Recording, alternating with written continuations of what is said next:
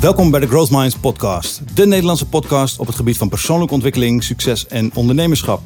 En in deze allereerste aflevering van de Growth Minds podcast gaan we het met Amanj Hamid hebben over zijn reis. Of beter gezegd, zijn vlucht vanuit Irak en hoe hij een compleet nieuw leven heeft opgebouwd in een land waar hij niemand kende. Ik ken Amanj al wat langer en toen ik nadacht over wat voor soort gast ik in mijn podcast wilde hebben, kwam zijn naam al snel in me op. Want zoals de naam al doet vermoeden, draait de Growth Minds podcast over de growth mindset. En ik weet nog goed dat Amanj voor het eerst zijn verhaal aan mij deed. En ik kon eigenlijk alleen maar nadenken over hoe hij heeft moeten groeien om te komen waar hij nu staat. En uh, wat voor obstakels hij waarschijnlijk heeft moeten overwinnen. Want Amanj uh, heeft inmiddels een mooi leven opgebouwd in Nederland. Hij heeft een uh, mooi gezin en is een succesvolle ondernemer. En ik noem Amanj vaak one of the brightest minds in e-commerce. Maar vandaag wil ik het vooral met hem gaan hebben over zijn ervaring met helemaal opnieuw beginnen. Welkom, Amanj. Wauw, Nico, wat een intro. Dankjewel. Bedankt voor de uitnodiging. Ik vind het super gaaf dat ik hier mag zijn en deel mag nemen bij de eerste podcast. Ja, ontzettend leuk dat je bij ons aanschuift. We kunnen echt niet wachten om jouw learnings met onze luisteraars te delen. Vandaag gaan we het hebben over je journey.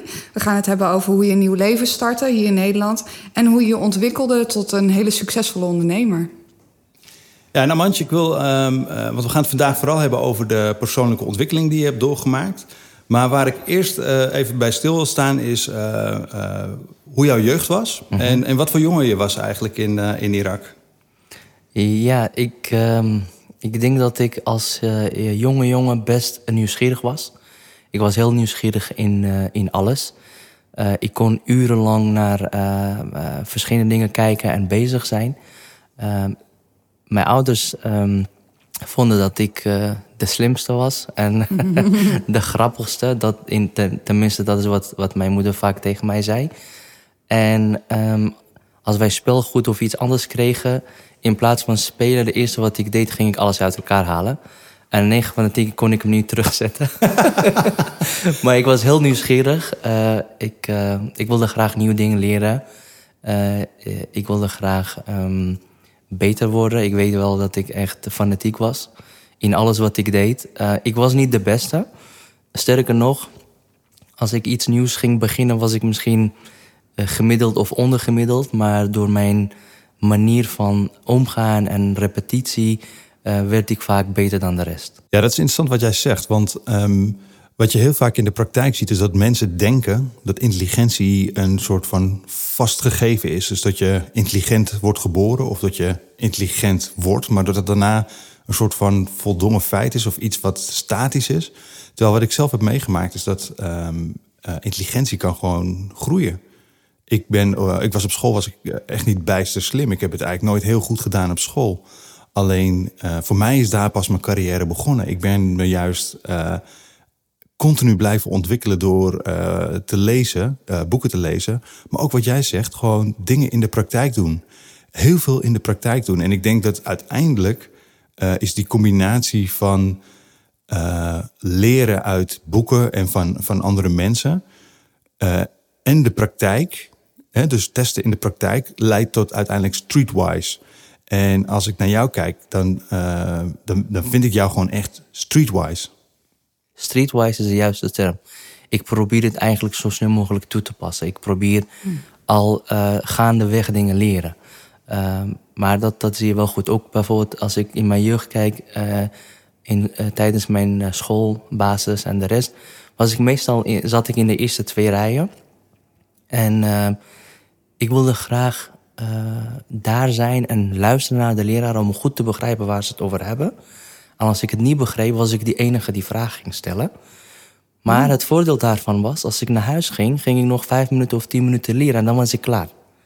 En andere studenten die ik kende, die tijdens die lessen niks deden, maar voor de examens moesten ze heel veel leren, maar dat was ik niet. Ik, ik ging wel acht en negen halen en ik hoefde helemaal niet te leren. En ik, iedereen dacht, wow, je bent een genius. Nee, ik was heel efficiënt in de manier hoe ik op informatie ging verzamelen. Ja, cool man.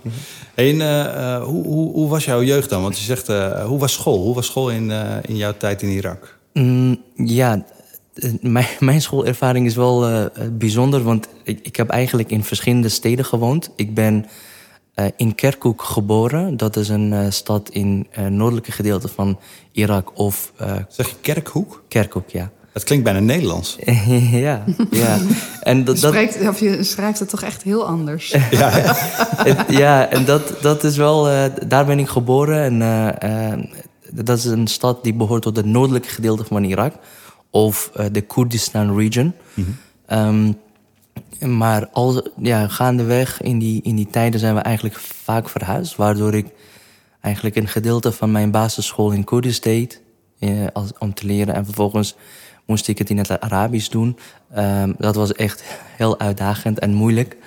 Uh, maar over het algemeen, op school deed ik het wel goed. Ik was wel um, is dat dan ook waar dat doen vandaan komt? Omdat je zei van ja, ik uh, probeer ook altijd gewoon niet te lang te hang, blijven hangen in heel veel kennis tot me nemen, maar op een gegeven moment ook gewoon te doen. Is dat al iets wat je op je jonge leeftijd misschien ook hebt moeten doen? Gewoon doen om maar mee te kunnen ja. komen, te ontwikkelen? Ik denk wel dat dat een goed punt is. Want ik, ik, ik weet wel dat we vaak gingen verhuizen. En elke keer als je verhuist, uh, los van de stad, maar ook de wijken, dan is het eigenlijk nieuwe omgeving, nieuwe mensen.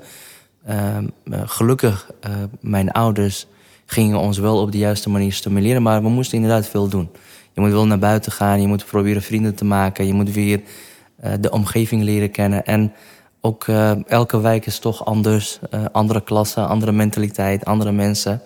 Ehm, ja, ik denk wel dat, dat, dat zeker dat iets mee kan te maken heeft. En ook omdat wij vaak verhuisd zijn, moesten we ook vaak opnieuw beginnen. Ja. Dus dat maakt het makkelijker voor mij om dingen te gaan doen. Ja, dat opnieuw beginnen, dat had je dus eigenlijk in je jeugd al heel vaak moeten doen. Ja. ja. Je bent dus uh, veel verhuisd in je, in je jeugd. Uh, veel, vaak opnieuw moeten beginnen. Ja. Hoe, hoe deed je dat toen als, als, als kleine jongen? Hoe begin je dan opnieuw? zeker met als je, als je dus. in, was, was de voertaal was in, in die steden dan ook anders? Of was het alleen op school in het Arabisch? Um, ja, dat was de officiële taal. Maar meestal was het wel als we in de Koerdische gebieden bleven, was het wel, bleef het Koerdisch. Maar soms kon het ook zo zijn dat wij in gebieden kwamen waar andere nationaliteiten wonen, vooral in Kirkuk. Hmm. Dan heb je te maken met Turkmens en Arabisch, die, die spreken andere taal. Um, ja, dus eigenlijk daardoor heb ik ook uh, al voor mijn achtste, negende sprak ik al drie talen. Sprak ik Koerdisch, Arabisch en Turkmens. Dat is een variant van Turks. Ja. Um, ja, natuurlijk, als jij goed wil communiceren met hun, moet je hun eigen taal spreken. Ja. En dat vond ik altijd interessant. Ik wilde graag wel dat leren. Um, ik wilde wel, ik vond het uh, heel tof als ik iemand anders taal goed kon spreken en uh, op een manier kon bepaalde dingen zeggen dat ze dachten van hé, hey, ik verwacht dat niet van jou, want dit is niet jouw moedertaal. Mm. Uh, dat vond ik wel altijd heel interessant. Hielp je, hielp je dat om, uh, om sneller uh, vrienden te maken of uh, connectie te vinden bij de, bij de community? Ja, denk het wel. Denk, denk het zeker wel. En tegelijkertijd, ik denk mijn houding. Ik was, um, ja, um, ik was, ik was niet heel rustig, maar ik was energiek. Maar tegelijkertijd gaf ik mensen de ruimte. Um, en ik kon wel best snel vrienden maken. dus dat, dat was, taal was één ding, maar ook tegelijkertijd ging je eigenlijk dingen proberen. En dat kwam ook uh, door, door mijn uh, moeder. Die had, ik noemde dat een cassetteband, die ging constant herhalen. Ze ging bepaalde dingen herhalen wat belangrijk zijn. Bijvoorbeeld dat je sociaal moet zijn, dat je mensen hand moet geven, dat je mensen moet begroeten, dat je mensen moet aandacht geven, dat je moet durven dingen proberen en niet bang zijn. Dat, wow, je kreeg die levenslessen op een bandje van je moeder. Ja, ja want mijn moeder was wel een leraar die, uh, lerares die met kunst bezig was. Ze was super creatief, nog steeds heel creatief. En haar energielevels zijn gewoon niet normaal. Ze is echt heel energiek. Maar um, toen wij geboren waren, heeft ze ook boeken gelezen over kinderpsychologie. Dus ze was heel bewust bezig met de manier hoe ons uh, ging opvoeden. Dus van mijn moeder heb ik altijd te horen gekregen dat ik goed genoeg ben, dat ik slim ben, dat ik het kan. Ze heeft nooit tegen mij gezegd van je kan het niet, je bent niet goed genoeg. Nee, altijd je bent geweldig, je doet het goed, ga zo door, ik ben trots op jou. Um, dat was het. En mijn vader aan de andere kant was best rustig. Um, ze, hij ging niet veel praten, maar alleen wanneer het nodig was. Maar wat, wat, wat mijn vader heeft mij gegeven was vooral heel veel liefde en heel veel aandacht op de juiste manier. Ik weet wel, als ik ziek was, was mijn vader diegene die voor mij ging zorgen en niet mijn moeder. Ja, mooi. Eh, ja, en uh, dus die twee kanten. Uh, en mijn vader was heel serieus. Hij was. Um, doorzettingsvermogen had hij zeker wel. Hij was consistent. Um, hij was iemand die ook. hij was wel een, bijvoorbeeld een leraar op de basisschool, maar al die jaren dat ik hem ken. Hij was best constant bezig om zijn methodiek van lesgeven te perfectioniseren. En op een gegeven moment, in elke school dat hij kon gaan, hij kon beloven dat hij binnen een paar maanden uh, of binnen een jaar de slagingsrate met 98% kon verhogen. Wauw. Dat was mijn vader. Dus, en ja. hij kon het echt elke keer doen. Het was bizar, maar hij kon, maakt niet uit wat voor school, maakt niet uit wat voor klassen, wat voor mensen, wat voor studenten. Hij deed dat. Dus ik heb wel in mijn jeugd um, bepaalde mensen, mijn ouders vond ik wel, uh, gezien hun beperkingen, hebben zij wel echt aandacht gegeven aan ons. Ja, dus eigenlijk als ik, als ik gewoon hoor zeg maar, hoe ze jou uh, uh, uh, gevormd en, en begeleid hebben, dan, dan hebben ze je eigenlijk al vanaf jongs af aan hele essentiële hard- en soft skills eigenlijk meegegeven. Ja, klopt. Ja, mooi man. Wat een cadeau, ja. Ja. Fantastisch. Hey, en um, waar, waar is zeg maar, een leven buiten Irak bij jou in beeld gekomen? Hoe is dat ontstaan? Mm, ja, eigenlijk, mijn ouders wilden al uh, al eerder uit Irak weggaan. Natuurlijk, de situatie daar was niet echt stabiel. Het was niet veilig door de oorlogen, de verschillende gebieden, de verschillende overheden en de economische situatie. Um, hebben, jullie daar, hebben jullie daar ook in het direct, want je, uh, ik weet dat je veel bent verhuisd, hebben jullie daar in jullie directe omgeving veel van meegemaakt in die periode? Ja, ja zeker. zeker. We zijn ook zelf bijvoorbeeld in 1991 uh, gevlucht, helemaal naar Iran, lopend. Um, maar tegelijkertijd, toen ik uh, ouder was, elke keer als het onstabiel was, dan heb je weinig voedsel. Ik herinner me nog dat wij wekenlang uh, alleen maar tomaten of aardappelen gingen eten.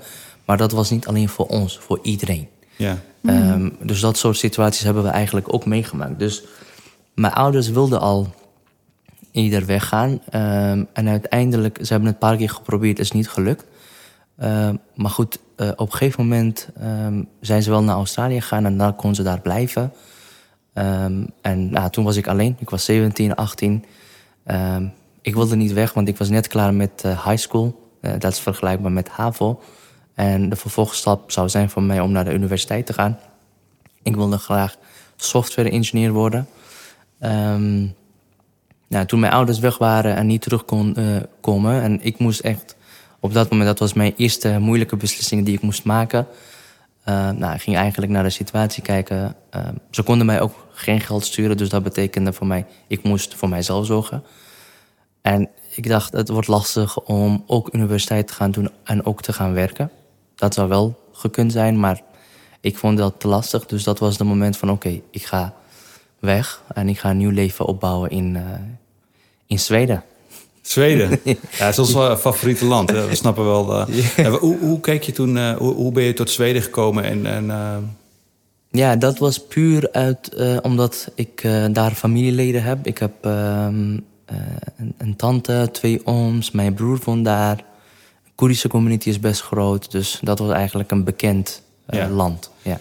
En hoe, hoe gaat het dan? Dan op een gegeven moment besluit je van... oké, okay, ik wil graag uh, naar een ander land. Kun je zeggen naar een, een, een betere toekomst opbouwen... of een nieuwe toekomst? Hoe keek je daar zelf naar? Ja, op dat moment was het voor mij van ja, een nieuwe toekomst. Niet per se een betere toekomst, maar een nieuwe toekomst... Uh, in de zin van een land die echt een systeem heeft... Uh, waardoor als je bijvoorbeeld naar de gemeente gaat en een paspoort aanvraagt... dat voor iedereen dezelfde regels gelden en dat je vijf ja. dagen het kan ophalen... Dus ik wilde eigenlijk naar een stabielere land gaan, waardoor wel alles goed geregeld is. Um, en ook uh, mij meer te bieden heeft ja. dan, uh, dan Irak toen de tijd. En hoe begin, hoe begin je daar met zoiets? Hè? Dus je besluit dan, ik ga naar Zweden. Hè, dat had je als eerste op het oog. Mm -hmm. hoe, hoe gaat dat proces in zijn werk? Hoe, hoe pak je dat aan? Ja, ja, je hebt afhankelijk waar je vandaan komt. ik kom uit Irak, dus je hebt een andere route. Als je uit Af Afghanistan komt, heb je een andere route. Maar bij mij was de meest logische route om naar uh, Turkije te gaan. Ja. Dus dan ben ik eigenlijk met oh, Zijn die routes bekend of hoe? Enigszins wel, ja. ja. Uh, uh, niet heel specifiek, maar je hebt afhankelijk waar je vandaan komt. Dus voor mij was het, um, ik ga naar Turkije. Ik ben eigenlijk met, naar Turkije gegaan met mijn eigen paspoort. Dat was prima. En toen begon het. ehm, Ja, eigenlijk heel gek. Want als wij hier besluiten in Nederland, eh, we willen naar een ander land, dan heet het emigreren. ja, En, en jij besluit in Irak, eh, ik, en eigenlijk ook heel logisch, want je had daar helemaal niemand en niets Mm. meer. Eh, ik, ik wil ook weg. Dan, je zegt van, ik kom naar Turkije met mijn paspoort, emigreren. ja. En vanaf dan? Ja, vanaf dan, eh, dan eigenlijk kan je nergens, want de Irakese Nee. paspoort is niet zo geweldig. Nee. Visums aanvragen of andere dingen eh, eh, wordt lastig. Ehm, ja, dus eigenlijk dan ben ik eh, vanuit Griekenland in een groep, kleine groep, eh, zijn we lopend vanuit Turkije naar Griekenland gaan. Lopend van Turkije naar Griekenland. Ja, ja, het klinkt heel ver, maar je gaat wel een stukje met de auto rijden en dan ben je wel een paar dagen onderweg en dan, Je moet een Ben- paar dagen lopen. ja, Oké. Ja. En dan? Hoe, hoe, hoe gaat dat dan verder? Ja, dat, ja, in mijn ervaring was heel heftig. Ik was heel jong. Ehm, Ja. Ik weet nog dat dat was mijn eerste moment dat ik opgaf. Van oké, ik heb het koud, ik heb honger, ik kan het niet, ik wil, ik wil terug, ik wil mensen zien.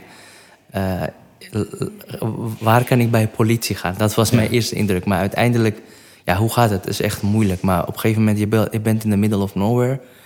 En toch, dan accepteer je dat en dan ga je doorzetten met de hoop dat het wel goed gaat komen. En doe je dat dan in een groepsverband? Doe je dat met andere mensen? Of, of doe je dat vooral... Ben je op een gegeven moment als je dan... eh, trek je met elkaar op? Of hoe... Ja, nee, je doet eigenlijk, je doet, je doet het in een groep. Eh, je bent met een groep bezig en je gaat in een groep eh, die route aannemen. Maar ik weet nog, voor mij dat was ehm, een, een moeilijke reis, maar ook tegelijkertijd mentaal was een hele belangrijke moment voor mij om grateful te zijn voor dingen wat mensen simpel, als simpel ervaren. Op dat moment was ik grateful voor het feit dat ik nog leef. En ik zei tegen mijzelf, als ik ooit ergens kom, maakt niet uit welk land het is, maar dat ik wel een normale community, mensen en leven zie, ben ik tevreden. Dus dat, dat werd een beetje mijn basis. En was dat ook was dat wat je ehm, op de been hield en juist zorgde dat je niet opgaf? Want je zei ja, het was het eerste moment dat ik opgaf. Maar als ik je verhaal hoor, dan denk ik nee, je gaf niet op. Ja, nou, tegelijkertijd, ik denk dat ik ook een goede mentor had. Toen de tijd ook. Want een van diegenen die ons begeleidde, die was heel slim. En blijkbaar, die gast begreep eh, menselijke psychologie.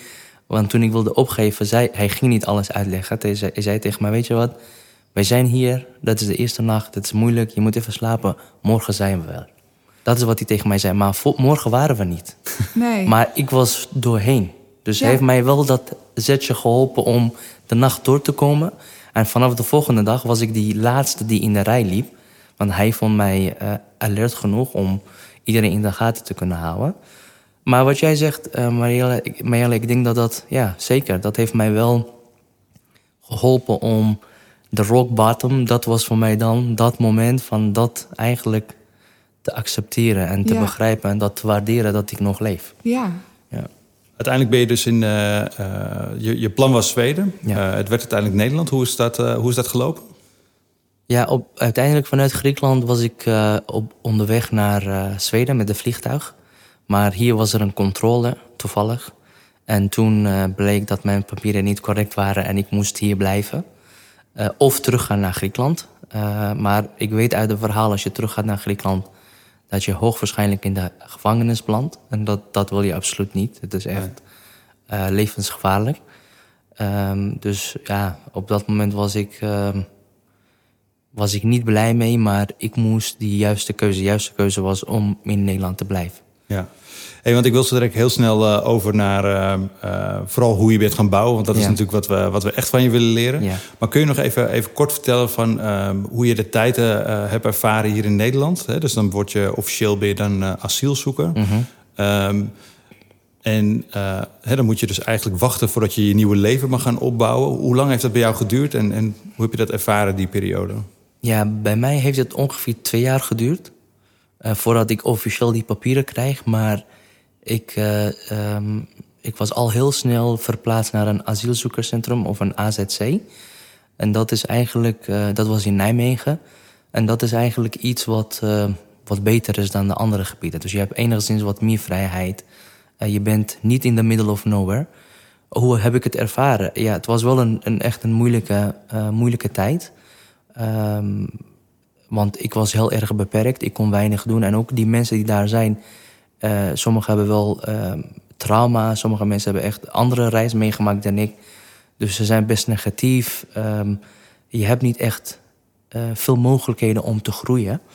Um, maar hoe heb ik het ervaren? Uiteindelijk, dat was natuurlijk heel zwaar. Maar ik heb altijd geprobeerd om de positieve in alles te zien.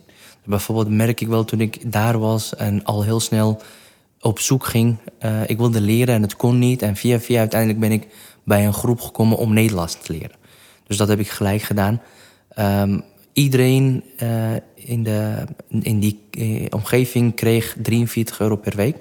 En dat is eigenlijk uh, waar je mee moet leven.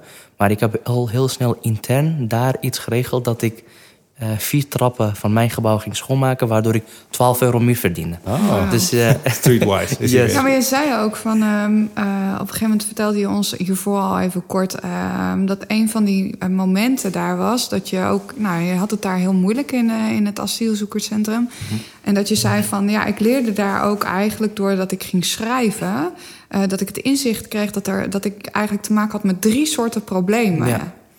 Welke problemen waren dat volgens jou? Uh, want dat heb ik dus niet meer scherp. Maar ik vond dat een heel goed uh, Klopt, verhaal. Ja, ja al, op een gegeven moment was ik echt in denial. Je, bent, je, je hebt een bepaalde mindset en denk van... ja, ik kan niet vooruit, wat moet ik doen? En uh, de eerste neiging wat je hebt is om excuses te vinden... of de schuld bij iemand anders te leggen.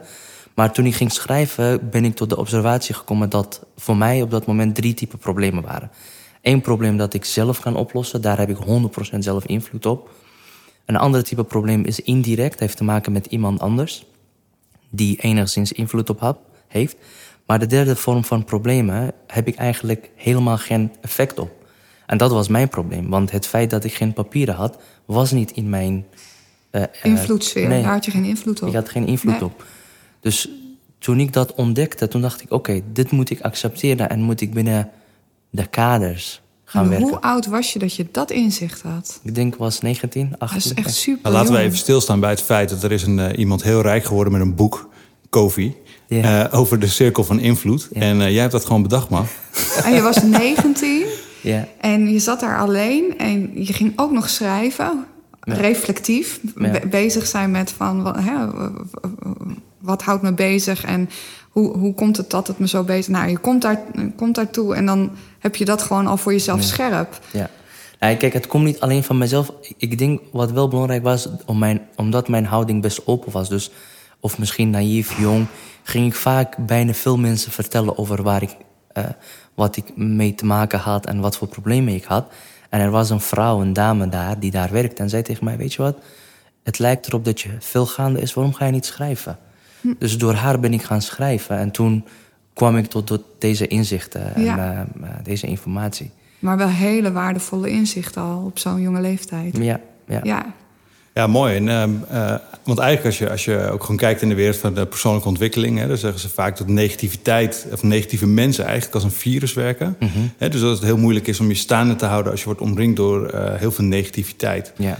En uh, eigenlijk als ik het zo een beetje beluister... heeft dus dat, dat schrijven heeft er ook... hè, en, en die adviezen die je hebt gekregen... heeft er misschien ook wel toe geleid dat je, dat je misschien jezelf kon, kon ontworstelen aan die, aan die negativiteit? Ja. Of had je nog meer manieren om daar uh, mee om te gaan? Nou, ik denk uh, in mijn eigenschap, een van de dingen wat ik heb als iemand tegen mij zegt van het gaat je niet lukken of het kan niet, dat geeft mij energie. Ja. Dan, dan ga ik gewoon keihard werken om het wel voor elkaar te krijgen. Heeft iemand dat tegen je gezegd? Ja, maar niet, niet direct. Bijvoorbeeld toen we daar waren, heel veel mensen waren van ja, weet je wat, uh, rijbewijs halen in het Nederlands is heel lastig. Allemaal jongens die ouder waren dan ik, universiteit afgestudeerd, misschien slimmer. Ik zei tegen hen, weet je wat, als ik mijn papieren haal binnen zes maanden ga ik de rijbewijs halen en in het Nederlands. Iedereen zei ja, ja, gingen ze me uitlachen. Maar ik heb het wel waargemaakt. Oh, wow. Dus ik vond het wel interessant. Dus wanneer mensen zo gingen praten, ging ik wel graag. Uh, ik was um, op zoek naar een alternatieve manier.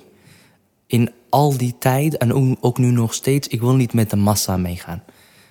Soms is het misschien de, niet de makkelijkste manier om dat uh, te gaan doen, dat je een andere weg inslaat. Maar ik geloof dat ik daardoor uh, de meeste groei, of de snelste groei. Uh, ja, dat was het. En ik denk iets anders uh, wat mij heeft geholpen. Ik denk, gaandeweg heb ik het geluk gehad om mensen te hebben om me heen. Bijvoorbeeld toen ik daar woonde, ben ik in contact gekomen met een jongen die al veel jaren daar woonde. En hij was bij een stichting. Ehm, en die zei tegen mij, kom, we gaan daarheen. En daar kon je dansen, kon je eh, muziek maken, kon je sporten. Dus daar ben ik eigenlijk in contact gekomen met andere mensen. En een van die andere mensen is een vriendin van mij. Ze is nog steeds mijn beste vriendin en ik zie haar nog steeds. Dus als ik terugkijk, ik heb geluk gehad dat ik op elk moment zo'n persoon heb gehad. Maar wat ik, wat ik bewust heb gedaan en nu ook nog steeds, als ik iemand zie die met mij praat. In het begin had ik de neiging om soms te kijken naar de dingen wat ze, wat ze zeggen niet kloppen of niet goed zijn. Maar al snel ging dat veranderen. Ik ging eigenlijk naar iedere persoon kijken van oké, iedere persoon heeft iets. Wat is dat? Wat is dat unieke aspect die geweldig is? Ik ging analyseren en op een gegeven moment, wanneer ik dat doorhaat, ik was oké, nu ga ik dat modellen, dat eigenschap moet mijn eigenschap worden. Dus gaandeweg ben ik heel veel interessante mensen tegengekomen. En ik heb geprobeerd om van elke persoon de meest waardevolle waarde wat zij hebben eigen te maken. En als je naar mensen kijkt, bijna iedereen heeft iets unieks die heel goed is. En dat heeft me echt gaandeweg heel erg geholpen om beter te verbinden in plaats van niet te verbinden. Ja, ik snap helemaal wat je bedoelt. Ja, want dan kom je verder. Want hè, eh, je moest hier dat nieuwe leven gaan beginnen. Uh, en ik kan me voorstellen dat als je op zo'n manier naar mensen toestaat, mm dat een nieuw leven beginnen uh, ja, makkelijker is. Of in ieder geval dat het je meer toegang geeft. Ja. Uh, ik ben heel nieuw, benieuwd, wanneer begon je nieuwe leven hier nou echt? Toen je je papiertje kreeg? Hoe, hoe, ging dat moment? Want, uh... Ja, voor het papiertje, ja, eigenlijk... Um, uh, op een gegeven moment kreeg ik via via een baan aangeboden gekregen in Veenendaal, waar ik ook nu woon. Um, in een restaurant. Dus daar ben ik daarheen gegaan. En dat is voor mij eigenlijk hoe het meer begon. Want dan was ik niet meer in de, in de ACC, maar ik was echt binnen uh, ik woonde in een huis, in een kamertje met heel veel Nederlandse mensen om me heen. Dat was voor mij echt het moment van beginnen. Uh, hoe ging dat? Maar was, was, was je toen al zeg maar officieel... Nee, dat, dat, ging, ik, dat ging ik zelf via via regelen. Oké. Officieel mocht dat eigenlijk niet. Nee. Buiten de gebaande paden, goed zo. Ja, nee, dus eigenlijk... Uh, ik ben ergens binnengekomen um, om uh, te werken in een restaurant. En uh, ik weet nog, de eerste dag moest ik een, twee hele emmers grote emmers van verf, verfemmers of sausemmers... helemaal volmaken met gesneden ui. Wow. Ik was aan het huilen, letterlijk echt aan het huilen... maar ook door het ui was van, is dit Europa? Dit is niet wat ik in gedachten hang. Maar na twee, drie dagen ben ik naar de eigenaar gegaan. Ik zeg, hey, uh, ik wil achter de bar werken. Hij zei tegen mij, of ben je super slim of heel dom? Ik zeg, misschien beide, ik weet het niet. ik zeg, weet je wat, geef me een week. Als het mij lukt, hoef je mij geen extra geld te betalen. Als het mij niet lukt, ga ik terug. Dus zo, zodoende ben ik eigenlijk uh, achter de bar terechtgekomen. Ik heb alles moeten leren over hoe je broodjes maakt en dat soort zaken. Dus eigenlijk zodoende ben ik na twee maanden ergens anders binnengekomen. Waardoor ik minder uren ging werken en meer ging verdienen. Uh, uh, dus zodoende ben ik eigenlijk van baan naar baan, vooral in de horeca, dat was de enige mogelijkheid. totdat ik in eind 2007 officieel uh, een brief gekregen dat ik uh, verblijfsvergunning heb gekregen. Wat gebeurt er dan?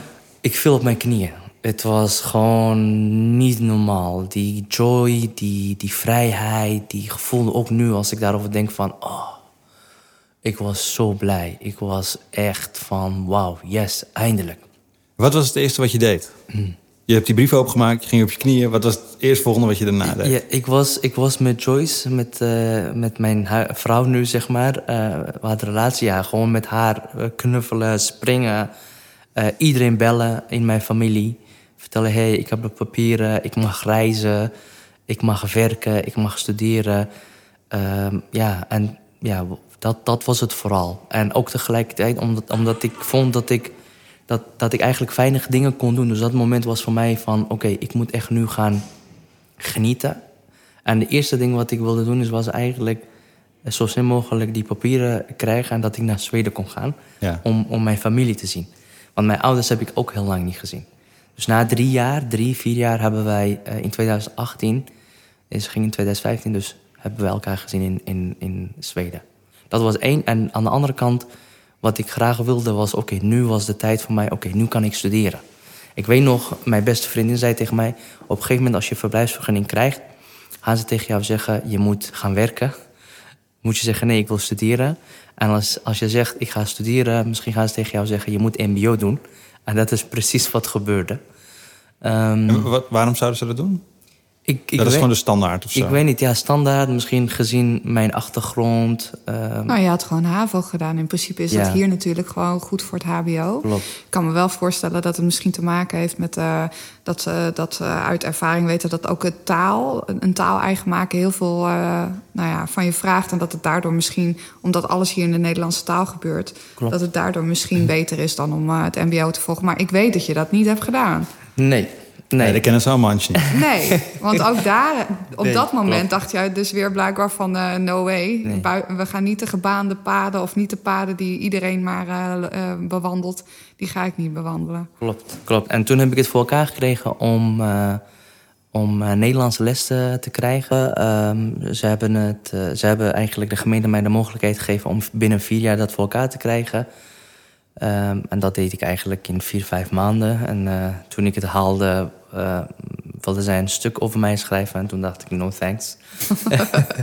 is niet nodig. Um, ja, en daarna heb ik me eigenlijk uh, aangemeld uh, voor de HBO. Ja, ik vind het toch heel interessant. Hoe heb je dat gedaan in vier, vijf maanden? En wat zou je als jongere mensen die hier ook misschien naar luisteren... en misschien zelfs ook vastlopen in het onderwijs... wat zou je ze adviseren? Of, hè, of, of hoe, wat kun je aan ze vertellen? Hoe heb jij dat gedaan? Ja. Zo succesvol? Kijk, ik denk, als ik nu terugkijk, dan kan ik het allemaal bepaalde dingen noemen. Maar toen de tijd wist ik het niet per se zo. Maar als ik wel terugkijk, ik denk mindset is de aller, allerbelangrijkste. Mijn, mijn mindset, vooral op dat gebied, was meestal heel goed. Dus uh, ik, ik, ik ging kijken naar, naar de grotere doel. Een grotere doel was niet om Nederlands te leren. Een grotere doel was niet mijn opleiding te volgen. Een grotere doel was om succesvol te zijn in Nederland. En dat, dat probeerde ik altijd voor me te hebben. Want toen ik hier ging rondkijken, zag ik dat als ik hier succesvol wil zijn, moet ik Nederlands leren. Moet ik echt integreren, moet ik mijzelf koppelen aan het systeem. En ik zag twee manieren. Eén, of dat ik heel goed ga studeren, dat ik een super specialist word. Misschien een master of PhD, dat ik echt heel veel kennis heb. Of ga ik ondernemen. Dus een van de twee was, was die waren de twee uh, manieren wat ik zag. Hoe heb ik het voor elkaar gekregen? Ik denk ook uh, in mijn jeugd heb ik ook geleerd door mijn ouders, door mijn leraren, mentors. Ik heb geleerd om te leren. Ik weet hoe ik moet leren. Um, Kun je er wat meer over vertellen? Over hoe je dat dan aanpakt? Bijvoorbeeld zo'n nieuwe taal? Of, Ja, bijvoorbeeld toevallig een nieuwe taal, omdat ik Engels moest leren op een late leeftijd. Um, ik heb op mijn 14e, 15e Engels moet moeten leren. Daar heb ik geleerd hoe ik een nieuwe taal moest leren. Bijvoorbeeld, eerst begin je met simpele boeken, maar al heel snel moet je eigenlijk een woordenboek hebben in dezelfde taal. Dus veel mensen zouden zij zeggen: Oké, ik ga Engels leren, ik ben Nederlands, ik doe Nederland of Engels-Nederlands. Nee, je moet Nederlands-Nederlands nemen. Daardoor gaat je woorden schat groter worden. Oh. Dus je ging gewoon een Nederlands-Nederlands uh, uh, woordenboek kopen. Met een Nederlandse uitleg. Dus je wilde gewoon echt het woord en de uitleg erbij. In het Nederlands, ja. Helemaal in het Nederlands. Helemaal. Dus onderdompelen. Dus helemaal in die taal, helemaal opgaan. Ja. Alles maar tot je nemen. Klopt. En hoe deed je dat dan? Elke avond gewoon een paar bladzijden? Of uh, had je daar, hoe ging je daarmee om? Nee, eigenlijk, um, ik hou van systematische aanpak. Dus je hebt inderdaad elke avond, maar ook heel veel van die boeken hebben chapters, uh, hoofdstukken die eigenlijk jou vertellen van je moet dit doen. Dan begin je met chapter 1. En ik ging eigenlijk uh, dat doornemen, maar tegelijkertijd had ik wel een pen en papier. En als ik dingen tegenkwam dat ik het niet wist of niet helemaal goed begreep, ging ik het voor mijzelf schrijven. En, en is dit, uh, is, heb je dit alleen op taal toegepast? Of? Nee, dat, dat is inderdaad op taal uh, toegepast. Maar aan de andere kant, um, uh, ik heb, als ik nu terugkijk, heb ik andere manieren ook geleerd om te leren. Bijvoorbeeld, de, de, de mindset is belangrijk, maar ook tegelijkertijd dat je een grotere doel voor je vond. Maar door mijn jeugd heb ik ook de power of repetition geleerd. Dat, uh, dat ik het moet herhalen, maar bewust herhalen. Niet herhalen omdat je moet herhalen, maar dat je echt herhaalt om te begrijpen. En iets anders wat ik vaak tegen mijn vrouw zeg: soms zegt tegen me: Dit heb je niet gedaan, dat heb je niet gedaan. Dan zeg ik: Sorry, schat, maar het, is, zit nog niet in mijn systeem.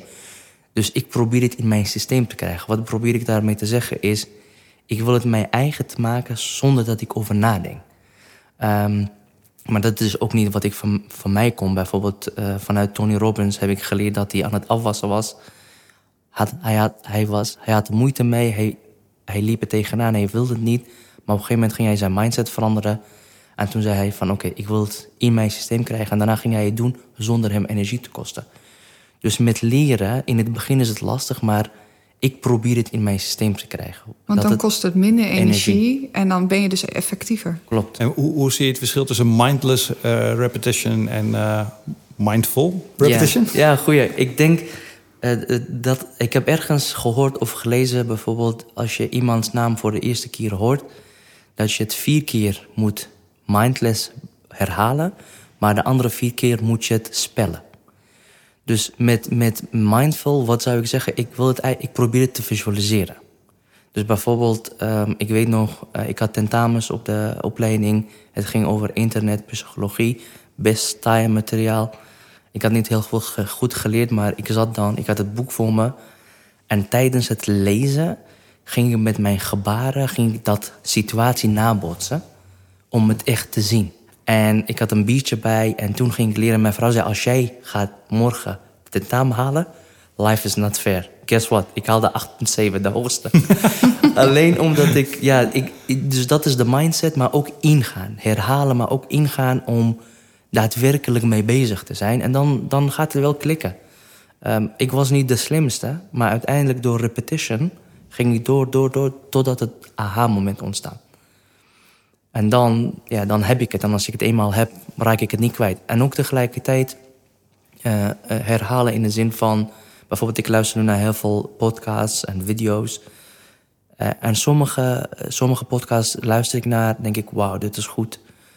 En dan, na een week of twee, ga ik nog een keer naar luisteren.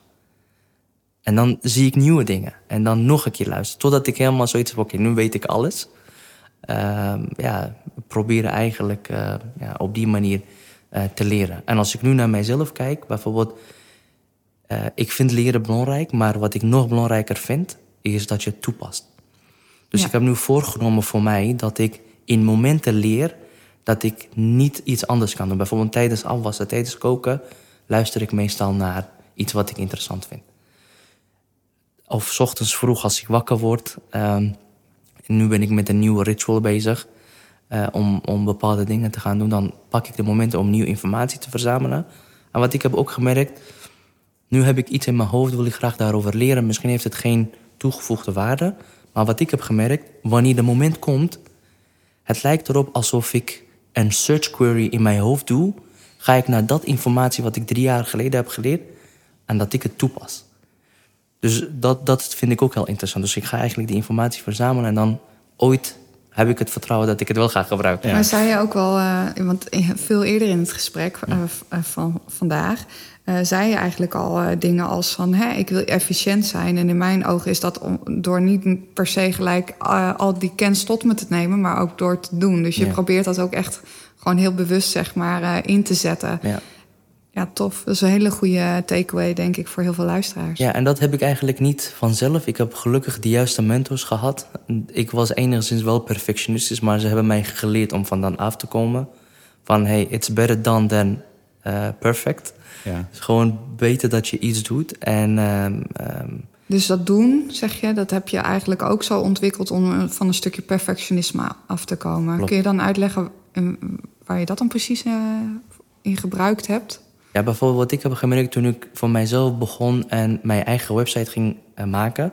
Dat heel veel mensen moeite mee hebben dat het heel lang duurt of geweldig moet zijn. En ik was echt uh, jarenlang bezig en ik maakte iets. En na een paar maanden hij was nog steeds niet klaar. En ik dacht van nou, laat maar. Ik vind het niet mooi genoeg. Maar ik had geen website.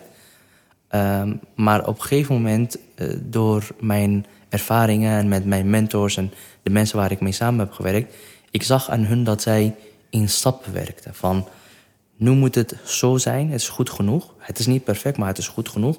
Bij de volgende fase, volgende keer kan je nog een keer optimaliseren. Een beetje de agile aanpak. Ja. En dat heb ik gedaan. En wanneer heb ik het precies toegepast? Op een gegeven moment ehm, was ik aan het freelancen. En de relaties gingen niet goed. Opeens, na twee weken had ik niks. En toen was het, oké, ik heb niks. Ik heb geen inkomsten. Ik weet niet wat ik moet doen. Toen dacht ik, oké, weet je wat? Ik, heb, ik geef mijzelf acht uur de tijd. Binnen acht uur moet ik iets neerzetten. Heb ik een naam bedacht, een logo bedacht, een website neergezet...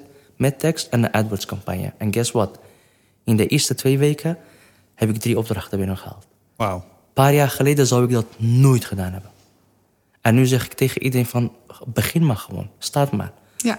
Ehm, en ja, en dan zie je wel dat, het, dat je soms echt heel erg in je hoofd zit. Maar als je het eenmaal naar buiten brengt, is het misschien voor jezelf niet goed genoeg. Maar voor andere mensen kan het wel voldoende zijn. Mooi. En uh, uh, je hebt dus eigenlijk wel een heel mooi systeem uh, ontwikkeld eigenlijk. en deels meegekregen van je, van je, van je ouders. maar je hebt eigenlijk dus een heel mooi systeem ontwikkeld om, om te leren. Mm -hmm. um, je hebt jezelf nou, echt omhoog moeten werken. Van, van uien schillen tot achter de bar mogen staan. En, en daarmee heb je eigenlijk eerste opportunities voor jezelf gecreëerd. Ja. Je, je, opleiding daarna natuurlijk ook. Hoe, hoe ben je te werk gegaan om je carrière op te bouwen? Um, ja. Um, ik begon in 2009 met mijn opleiding en ik was nog steeds um, aan het werk bij restaurants en dat soort zaken. Maar op een gegeven moment was ik het echt zat. Ik wilde graag iets anders gaan doen. Maar het lukte mij niet. Of ik kreeg de kans niet. Ik ging solliciteren en het werd hem niet. Ik, ik kon zelfs niet bij kledingwinkels binnenkomen. Misschien door mijn taal of andere dingen. Uh, op een gegeven moment was ik er echt helemaal zat. En uh, toen dacht ik, weet je wat, oké, nu ga ik echt voor mijzelf beginnen. Dat was eigenlijk 18-8-2010 ben ik naar de Kamer van Koophandel gegaan en ik heb me ingeschreven als een eenmaanzaak. Um, dat was eigenlijk mijn eerste, dat was het start van mijn bedrijf. Ik, dat was het tweede jaar van mijn opleiding. En dat was de opleiding? Uh, ik heb communicatie en multimedia design gedaan. Je leert eigenlijk van alles en nog wat over marketing, design, ja. communicatie. Um, Weet je wat trouwens grappig is, uh, Manch? Hm. Dat in die zin uh, is mijn carrière dus ook zo begonnen. Een beetje in de zin van dat ik dus uh, altijd op, in magazijnen werkte en op busjes rondreed. En het lukte me maar niet om een kantoorbaan te vinden, omdat ik had, ik had geen diploma. Mm. En ik kwam dus eigenlijk op hetzelfde punt. Dat ik dacht van nou weet je, anders begin ik gewoon mijn eigen bedrijf. en dan bepaal ik zelf wie ik ben en, en wat ik wel en niet mag worden. En uiteindelijk is dat bedrijf niet goed gelopen. Maar het grappige was dat het inderdaad wel de, de ingang was tot eigenlijk wat daarna mijn carrière was. Want ineens kon ik een kantoorbaan krijgen als een projectmanager. En wow. is, is dat inderdaad ook gewoon een, een, manier geweest om toch je los te worstelen van het systeem. Ja. Wat je ergens wil houden, waar je zelf niet wil zijn.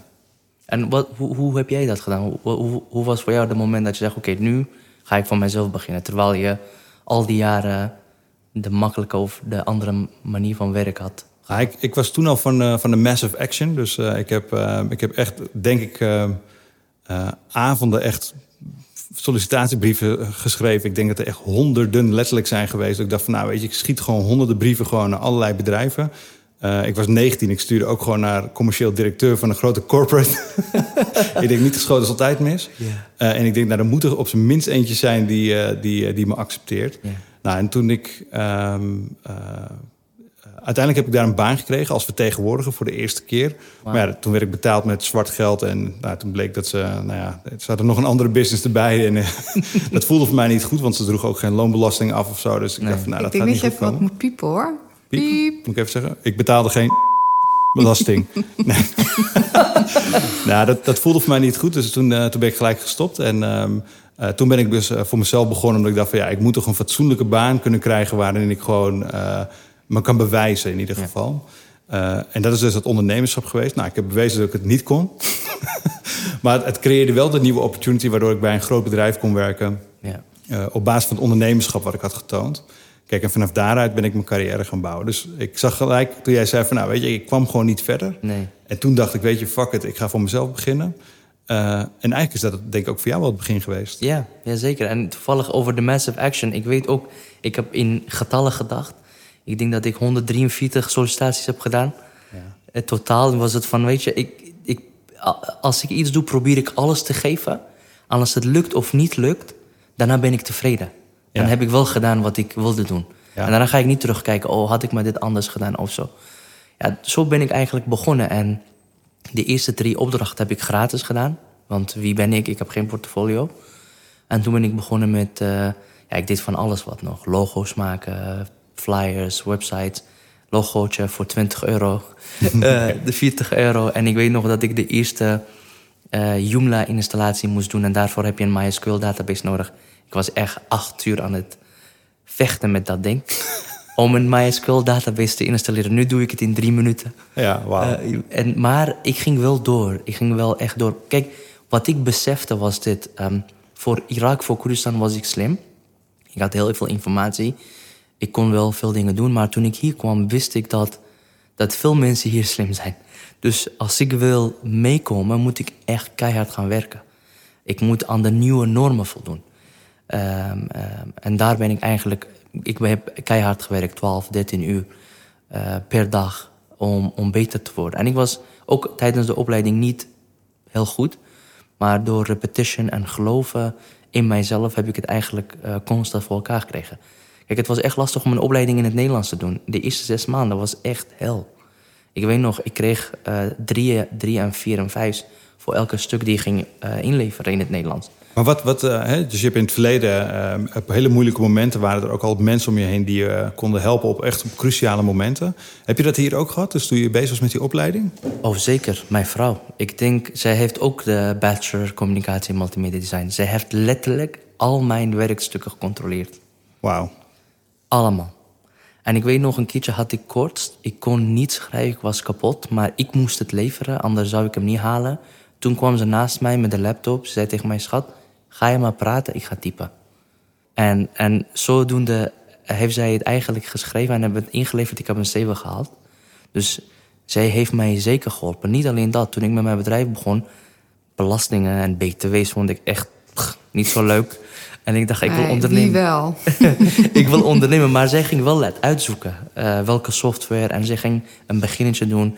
Ze, ze, ging mij helpen met de algemene voorwaarden en verzekeringen. Ik dacht, verzekeringen. Dus um, zij heeft mij zeker geholpen. En ze heeft me ook een soort stabiele basis gegeven. Want um, uh, als ik naar mijzelf kijk en naar mijn jeugd en de manier hoe ik ben... ik was niet uh, iemand die op tijd naar bed ging en op tijd ging slapen en op tijd wakker wordt of consistent zijn. Maar zij, ik zei tegen haar, jij bent amazing. Jaar in, jaar uit, elke ochtend dezelfde tijd wakker worden, naar werk gaan en naar huis komen. Je tegen haar, what are you? Wat is dit? En maar je, je, zag wat dat bracht, denk ik, die consistentie. Ja, ik vond het heel sterk en nu heb ik het eigenlijk ook mijn eigen gemaakt. We gaan zo maar samen... Maar weer dat wat je ja. al eerder in het gesprek zei... van ik kijk naar mensen, ik zie waar ze goed in zijn... en ik probeer dat zelf uh, gewoon uh, tot mezelf te nemen... en zelf ook te gaan doen. Ja. Uh, dus consistentie heb je van je vrouw geleerd? Jazeker. Fantastisch. Op tijd naar, naar, naar bed gaan. En om, ze, ze zei jarenlang tegen mij... je moet op dezelfde tijd wakker worden. Je moet niet tien minuten eerder of, of later. Elke dag hetzelfde. In het weekend mag het wel uit, uitwijken... Het heeft jaren geduurd, maar uiteindelijk is het wel gelukt. Dus zij heeft mij zeker geholpen. Uh, ja, ik denk de, zij vooral en andere mensen natuurlijk uh, tijdens de opleiding waren ook mensen, leraren die, die in mij geloofden en die mij die kansen gingen bieden. Tot de dag van, van vandaag we hadden een stuk over Nederlands en tentamen ik, ik vermoed dat die, dat die man heeft mij gewoon gematst. Ik denk, ik was zwaar gefaald, maar hij heeft gezegd... oké, okay, 5,6, ga door. Oh, maar dat, dat, dat, denk ik nog steeds. Dat gebeurt bij iedereen. Ik heb dat met blokfluitles gehad. ja, echt waar. Ik, ik moest als laatste van mijn opleiding mijn blokfluitles nog... of mijn blokfluiten nog doen, een blokfluitexamen. Dat was echt drama. Ik ja. heb er nog steeds gewoon nachtmerries van.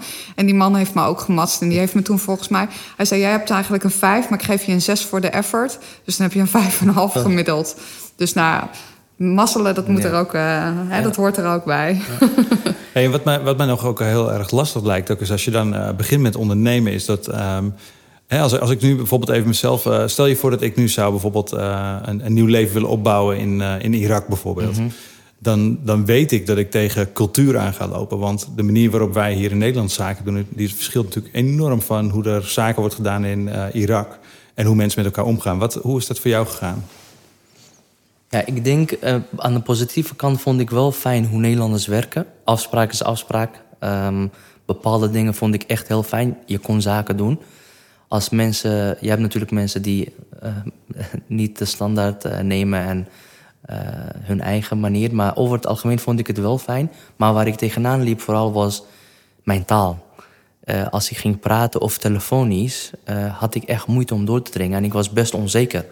Dus ik ging bellen en ze hoorden dat aan mijn stem. Waardoor 9 van de 10 keer niks werd. Dus ik probeerde altijd face-to-face te meeten. En ik probeerde meer te geven dan iedereen. Ik wilde eigenlijk in elke gesprek dat ik met hun heb, waarde creëren. Maakt niet uit hoe. Of iets gratis meegeven of moeilijke vragen stellen. Uh, maar uiteindelijk, uh, ja, hoe, hoe is het eigenlijk... Voor mijzelf was het niet echt een grote onderneming. Ik deed het naast mijn opleiding. En elk jaar had ik 10 tot 15.000 uh, wat ik maakte. was eigenlijk prima als een bijbaan. Maar um, op een gegeven moment moest ik stage lopen. Toen ben ik bij een e-commerce bureau in uh, Utrecht uh, terechtgekomen. En daar heb ik veel meer geleerd over de, het belang van een visie hebben, een betere visie hebben. En ook daar heb ik mentors gehad die heel consistent waren. Elke ochtend om acht uur gingen werken, beginnen met werken. Um, dus daar heb ik ook veel geleerd van hun. Um, dat heeft me ook geholpen. Bijvoorbeeld heb ik daar heel veel geleerd over management, over processen. Um, de belang van processen, hoe je dat moet doen. En dat continu verbeteren. Dat had ik in mij, maar niet ja. op het gebied van mijn bedrijf. Maar ook, zij hadden de juiste opleidingen en ze waren ondernemers, maar ik, ik leerde van hun. Uh, en wat ik altijd heb gedaan, of doe, doe ik nog steeds als ik met iemand anders ben die iets heeft, ga ik niet discussiëren. In de eerste fase ga ik alles letterlijk één op één kopiëren. No questions asked. En totdat ik zelf een visie heb gecreëerd en dan ga ik vragen stellen. Maar in het begin kopiëren, kopiëren, kopiëren. Dus dat deed ik ook. Uh, en daar heb ik geleerd om mijn agenda te blokken. Dat vind ik geweldig. Want hoeveel ga je aan je marketing werken? Je kan 80 uur per week aan je marketing werken. Maar als je een blok van drie uur neerzet in je agenda, elke week, dan doe je het. Wat je ook vaak tegen mij hebt gezegd, elke vrijdag acht uur blokken. Uh, daar heb ik bijvoorbeeld uh, geleerd om, om te blokken. Um, ik, ik vond het fascinerend hoe, hoe hij elke dag was. Ik zei tegen hem, wat ben jij? Heb je geen emoties? Heb je geen... Wat is er? Waarom ben je zo consistent? Waarom ben je zo blij? Ik dat werk... was je, je baas of manager bij dat internetbureau in uh, Utrecht? Ja, ja, dat was eigenlijk uh, ja, bij e-commerce. Daniel was dat. Ik, ja. werkte, ik werkte met hem samen. Hij zei tegen mij, zei, Amans, je kan je werk ook zo zien. Hè? Je, hebt een, je hebt een gezin, je hebt kinderen, je hebt andere dingen wat je moet doen. Maar als ik hier ben, acht uur mag ik zelf bepalen wat ik doe. Dus ik geniet ervan. En ik doe het gewoon. Toen dacht ik, oké, okay, mindset. Dus ja. sinds die dag, elke keer als ik mijn kantoor binnen ga, het is een feest.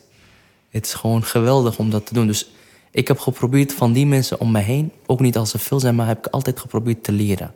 Ja. Constant, nu nog steeds. Um, en uiteindelijk ben ik, heb ik daar veel geleerd. Ik heb mijn stage afgerond. En op een gegeven moment, een van die uh, eigenaren is voor zichzelf begonnen. Ik ben met hem samen gegaan. Ook veel mooie dingen gedaan. Leuke projecten, keihard gewerkt. En op een gegeven moment was het moment van... oké, ik wil iets anders. Ik wil toch voor mijzelf 100% bezig zijn. En zodoende in 2016 ben ik met mijn uh, UX-mees bedrijf begonnen. Um, en dat was eigenlijk uh, dat idee wat ik zei. Ik had niks, acht uurtjes, drie opdrachten. Ik had drie opdrachten, maar ik had geen ontwikkelaars. en nu, nu keihard op zoek gaan naar ontwikkelaars. En uiteindelijk van die drie projecten... één project heeft mij niet betaald. Eén project heeft twee jaar of een jaar geduurd... en uiteindelijk heb ik... Het heeft mij vier keer de offertebedrag gekost. Maar één klant, hij is booming geworden. We hebben gave dingen gedaan, nog steeds mee bezig. Keihard gegroeid. En uh, daarvoor dacht ik altijd dat ik meerdere klanten nodig had om te gaan ondernemen. Maar één klant is ook genoeg. Eén goede. Eén goede. Ja. Uh, en tegelijkertijd, ik heb altijd geprobeerd om onder mijn economische situatie te leven. En niet mijzelf onder grote druk te zetten. Dus als ik een bepaald bedrag per maand verdien, wil ik onder dat bedrag leven. En dat ik echt gewoon rust heb. Ja. Um, en dat, dat doe ik nog steeds. Waardoor daardoor elke stap wat ik zet voelt veiliger, voelt makkelijker. Ehm, ja, en dus eigenlijk één klant kan wel voldoende zijn. Ehm, ja, de afgelopen jaren veel geleerd. Ehm, en op een gegeven moment met jou erbij moest ik een, weer een andere verandering maken vanuit ontwikkeling naar consultancy. Dat was ook lastig. En uiteindelijk, ja, misschien een jaar over gedaan. En nou heb je een heel mooi bedrijf, Ja. eSavvy. E7, ja. En dan, dan, dan, ja, dan denk ik van oké, dat, dat is me ook gelukt. eh, eh, om die denkwijze te veranderen. Hè. Vroeger wilde ik iets leveren in de zin van een, een webshop of een ontwerp tastbaar voor mij. En ik had er laatst moeite mee met, met consultancy en advies. Maar dat, is ook, eh, dat heb ik ook geleerd en gedaan. En eh, ja, ik heb nu een andere visie voor de komende drie jaar. Ehm, kun je vertellen hoe ziet jouw eh, Want ik wil zo meteen, eh, ik wil even horen wat je, hoe je je toekomst voor je ziet. En daarna wil ik graag afsluiten met een paar tips die jij wil geven aan mensen die misschien overwegen om opnieuw te beginnen. Of dat een carrière is of misschien een nieuw leven in een nieuw land. Ja, kun je daar kort wat over vertellen? Ja, over mijn, mijn visie. Ik denk dat dat tegen elke andere eh, advies gaat. Maar dat ga ik toch doen. Je hoort vaak dat focus belangrijk is. Natuurlijk is focus belangrijk. Maar eh, in de afgelopen jaren ben ik achtergekomen dat ik heel sterk ben in iets creëren vanuit het niets. En dan, voor mij is het klaar. Dan heb ik niet zoveel Je bent zin echt een bouwer. Ja. En dan moet ik het aan iemand anders eh, overdragen. Dus de komende jaren wil ik daarmee gaan experimenteren. Ik, wil verscheen, ik heb wel een sta- stabiele, sterke basis die, die mijn basis is. Maar daarna ga ik dingen proberen. Al die ideeën wat ik had, eh, heb ik niet gedaan. Sommige van die concepten zijn huge geworden. Dus nu wil ik wel beter naar mezelf luisteren. Dus in de komende tijd ga ik verschillende dingen proberen. Groot maken of verkopen of aan iemand anders geven. Dat, is- dat is wat ik graag voor de, de komende drie jaar wil doen. Ik ben heel benieuwd, man. Can wait. Ja, ja, ja dat. En eh, als, je, als je nu. ehm, eh, wat, wat voor tips zou je willen geven aan iemand die helemaal opnieuw zou willen beginnen? En in de zin van een andere baan of een andere locatie. Precies.